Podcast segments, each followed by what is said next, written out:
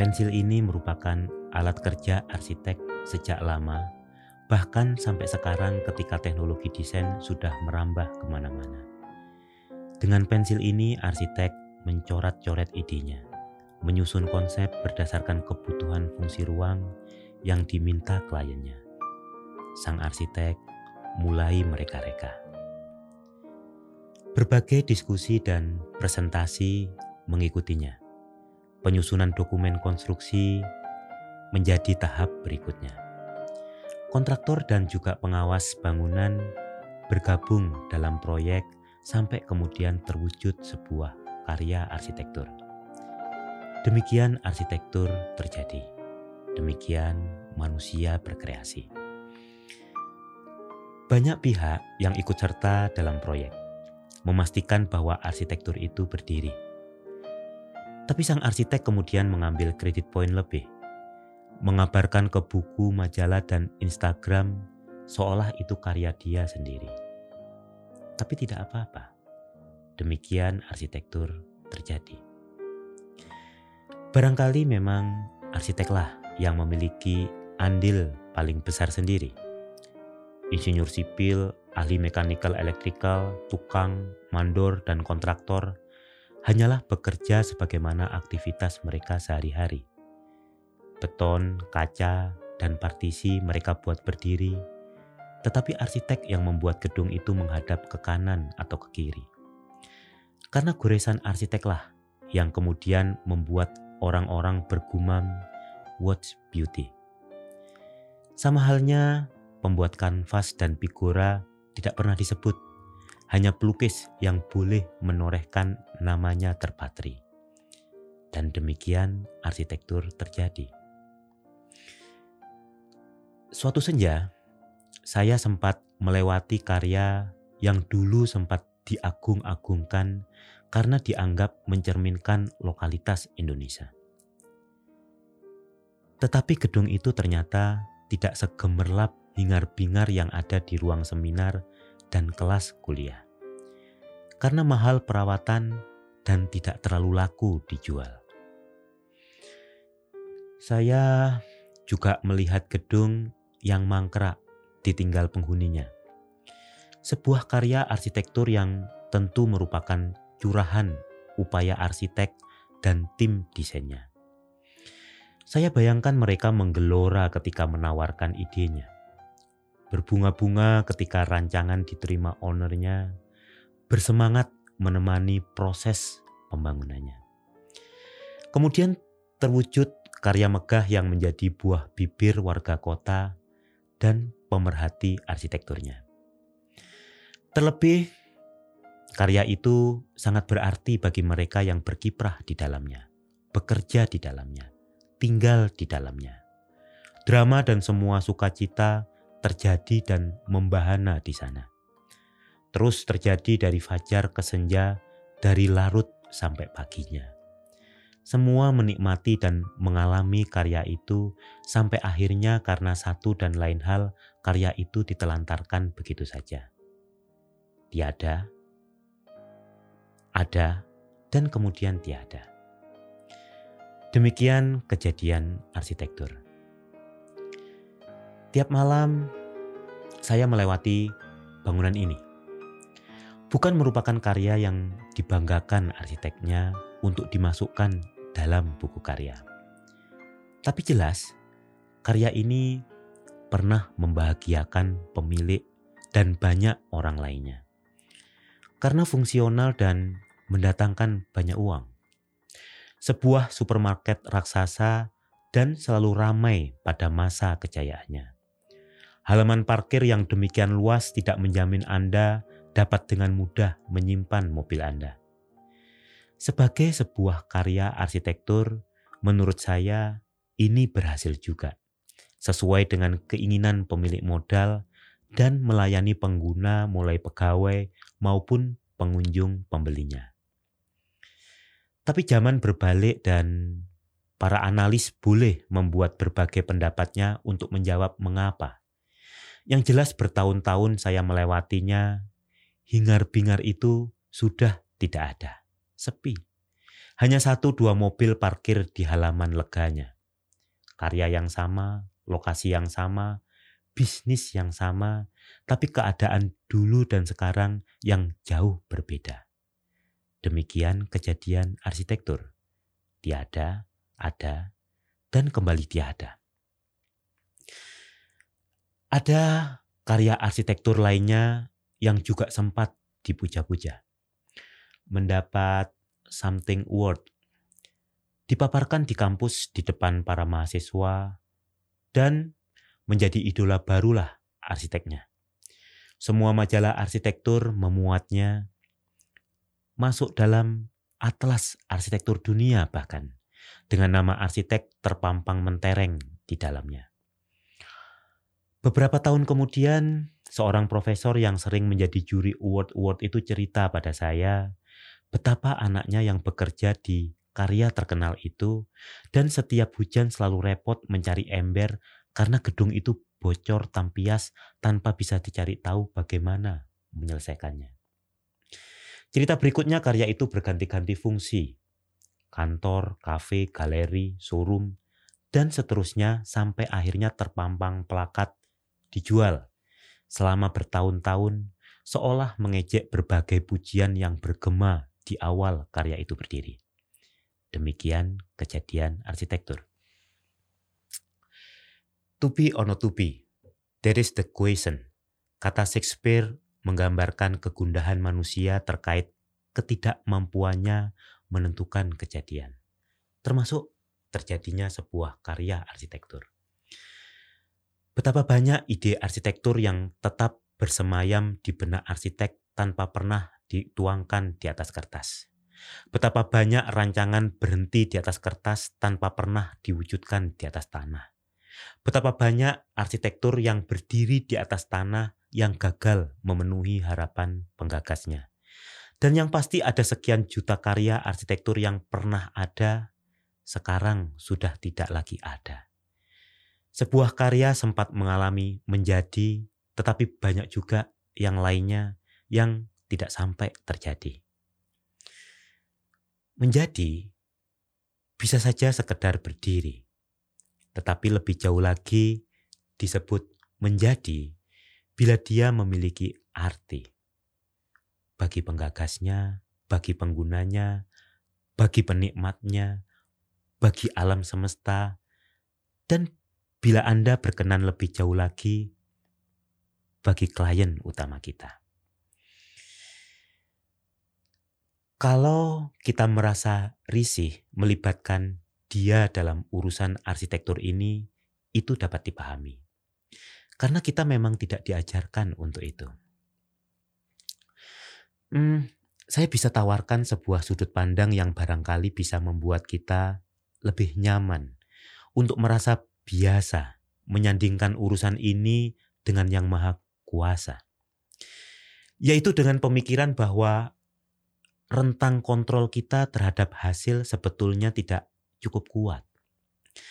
Kita para arsitek sebetulnya sangat lemah untuk menentukan bangunan kita akan seperti apa jadinya. Kita tidak memiliki kuasa atas arsitektur kejadian untuk menjamin kejadian arsitektur sesuai yang kita rencanakan. Sebagus-bagus perencanaan kita tetap menyisahkan sekian hal lain yang kontrolnya bahkan tidak ada di kita. Ketika karya arsitektur kita sudah terbangun pun, kita tidak bisa menjamin bahwa kegiatan yang terselenggara di dalamnya sesuai dengan perencanaan kita. Kita tidak tahu berapa lama bangunan itu akan bertahan. Kita tidak tahu apa, apakah bangunan itu akan mendapat apresiasi dari masyarakat dan penggunanya. Ada bangunan yang merupakan karya terbaik hasil sayembara, tetapi ketika dibangun tidak memberi nilai lebih apa-apa. Sebaliknya ada bangunan yang bahkan tidak ada arsiteknya, ternyata sangat indah dan bermanfaat bagi lingkungan sekitarnya. Kita tidak memiliki kuasa atas arsitektur kejadian untuk menjamin kejadian arsitektur sesuai yang kita rencanakan. Ada beberapa bangunan cagar budaya yang dikonservasi, diawetkan, tidak boleh diubah karena merupakan peninggalan satu-satunya. Padahal bisa jadi bangunan itu tidak bernilai apa-apa pada masanya. Dia berharga karena dia yang bertahan sementara rekan sejamannya sudah roboh rata dengan tanah. Siapa yang menjamin kejadian arsitektur seperti itu? Siapa yang memiliki kuasa atas arsitektur kejadian? Kita tidak memiliki kuasa atas arsitektur kejadian untuk menjamin kejadian arsitektur sesuai yang kita rencanakan. Arsitek yang sama dalam kurun waktu yang sama tidak bisa dijamin menghasilkan karya dengan kualitas yang sama. Kita semua tahu soal itu. Kontraktor dengan ISO berapa ribu pun tidak bisa menjamin pelaksanaan konstruksi selalu mulus. Di negara dengan metode membangun yang kabarnya bagus seperti Amerika pun terjadi 225 kegagalan bangunan hanya dalam waktu 10 tahun. 22 kejadian setiap tahun, hampir dua kejadian setiap bulannya. Pada 2019 kemarin, Hard Rock Hotel di New Orleans ambruk ketika pembangunan dan menyebabkan korban meninggal dan luka. Di Amerika, kita tidak memiliki kuasa atas arsitektur kejadian untuk menjamin kejadian arsitektur sesuai yang kita rencanakan. Anda coba googling para arsitek yang kabarnya paling hebat. Di antara mereka, pasti pernah satu atau dua menghasilkan karya yang buruk, bahkan karya yang gagal. Bila secara umum karya mereka yang lain mendapat apresiasi dan dibilang berhasil, kenapa di proyek-proyek ini mereka gagal? Padahal ini orang yang sama, studio yang sama. Mengapa hasilnya berbeda? Faktor apa yang membedakan? Seperti halnya Bob Dylan pernah menghasilkan album buruk seperti Self Portrait, seperti halnya Steven Seagal tidak pernah berhasil mengulangi film Under Siege-nya, seperti halnya timnas Inggris tidak pernah mencapai kualitas Piala Dunia 1966 ketika mereka juara. Faktor apa yang menjadi pembeda sebuah kejadian terjadi atau tidak terjadi? Bagaimana konstruksi sebuah kejadian ditentukan. Mengapa tidak bisa sepasti satu tambah satu sama dengan dua? Apakah orang yang juara kelas pasti sukses? Apakah bila Guardiola melatih timnas Indonesia pasti bisa juara AFF? Apakah bila Zahadid mendesain Keongmas Taman Mini akan bisa jadi sama seperti Haidar Aliyev Culture Center? Bagaimana sebetulnya konstruksi sebuah kejadian ditentukan? Bagaimana arsitektur kejadian dirancang dan kemudian dieksekusi sehingga menjadi kejadian arsitektur yang bisa kita ikuti, kita amati, dan kita nikmati? Oleh siapa itu semua? Betulkah oleh kita para arsitek? Maka kita memang tidak memiliki kuasa atas arsitektur kejadian untuk menjamin kejadian arsitektur sesuai yang kita rencanakan. Kita membayangkan dapat mewujudkan arsitektur, memastikan bahwa apa yang kita angankan terjadi. Padahal ada sekian faktor yang siap membuat percabangan untuk hasil akhir dari sebuah rancangan kejadian. Misalnya kita rancang selubung bangunan dengan aluminium komposit panel ACP. Tetapi ternyata karena satu lain hal pengiriman ACP dari Taiwan terhalang misalnya oleh pandemi. Di titik itu berarti ada percabangan kejadian. ACP tidak bisa dikirimkan, kita mencari alternatif untuk tampang bangunan kita. Ada sekian potensi percabangan kejadian yang mempengaruhi hasil akhir kejadian arsitektur di setiap tahap, di sepanjang waktu. Percabangan ini maksudnya adalah kemungkinan-kemungkinan kejadian yang kita tidak memiliki kuasa menentukan kemungkinan mana yang pasti terjadi. Siapa yang menentukan segala percabangan kejadian itu? Siapa yang menentukan bila kita ngecor hari ini, besok betul-betul akan berdiri beton yang kokoh? Siapa yang menjamin nanti menjelang subuh tidak terjadi gempa yang bisa merobohkan segala bekesting kita? Itulah konstruksi sebuah kejadian yang memang ada arsitekturnya, ada desainnya. Kita menyebutnya arsitektur kejadian. Bagaimana sebetulnya arsitektur kejadian sampai akhirnya lahir kejadian arsitektur? Maka kita memang tidak memiliki kuasa atas arsitektur kejadian untuk menjamin kejadian arsitektur sesuai yang kita rencanakan.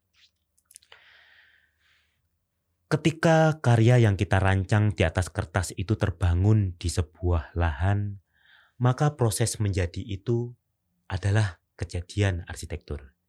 Dan proses panjang itu biasanya diwakili hasil akhirnya saja, yaitu berdirinya sebuah arsitektur. Dan kita, karena kebiasaan dan pengajaran yang kita terima, mengklaim bahwa itu adalah karya kita sepenuhnya.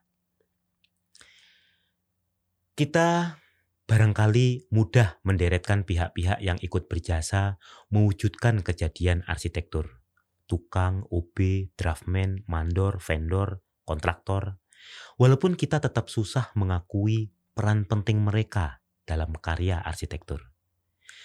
Tapi di samping itu ada lagi faktor-faktor lain yang bahkan kita lupakan sebagai faktor yang mendukung sebuah kejadian arsitektur bahwa gravitasi masih bekerja sehingga lantai marmer bisa dihamparkan dan tidak melayang. Bahwa matahari masih menyapa sehingga beton bisa matang. Serta bahwa angin tetap berhembus sehingga berbagai proses kimia dan fisika tetap berlangsung mendukung berdirinya bangunan kita. Saya pribadi juga ada rasa aneh ketika sampai pada pemikiran bahwa ada proses lain yang bekerja yang menentukan hasil akhir dari kejadian arsitektur. Rasa aneh ini karena saya tidak biasa menyandingkan proses berkarya dengan sesuatu yang bersifat ilahiyah. Tapi ternyata bila kita berpikir sedikit saja lebih jauh, kita akan menyadari bahwa itu adalah hal yang tak terhindarkan. Pemikiran sebaliknya yaitu bahwa semua berjalan dengan sendirinya tanpa intervensi dari Sang Maha akan mentok dan malah membuat saya merasa lebih gila. Sama gilanya dengan pemikiran bahwa semua yang ada ini tercipta dari ketiadaan. Ada diciptakan oleh yang tidak ada. Bikin pusing kepala. Maka segala yang ada, segala kejadian memiliki arsitekturnya sendiri, yang mana arsitek utamanya adalah dia. Yang tidak perlu AutoCAD untuk menggambar semesta, tidak perlu tower crane untuk meninggikan gunung, tidak perlu eskavator untuk menggali jurang maupun lautan. Cukup dengan titahnya saja tidak ada keraguan tubi ono tubi. Arsitektur kejadian sudah tersusun rapi di Lauhul Mahfud di mana semua kejadian arsitektur sudah ditulis. Suatu hari saya berdiri di tanah asing yang terik, menyaksikan dengan mata kepala sendiri karya arsitektur yang saya rancang. Tiba-tiba sapuan angin gurun menerpa dan sebutir pasir masuk ke mata. Saya yang sempat bangga dengan karya arsitektur saya menjadi malu ketika sadar bahwa membuat sebutir pasir pun saya tidak mampu. Bagaimana bisa saya mengklaim penciptaan itu? Yang ada saya tersungkur, mohon ampun atas sombong dan angkuh itu pada zat yang mengatur semua kejadian, yang memiliki kendali atas arsitektur kejadian, sehingga menentukan jalannya kejadian arsitektur. Tanpa perlu rencana, tanpa perlu blueprint, tanpa perlu bantuan dari siapa pun juga. Tinggal kun maka fayakun. Terjadi maka terjadi.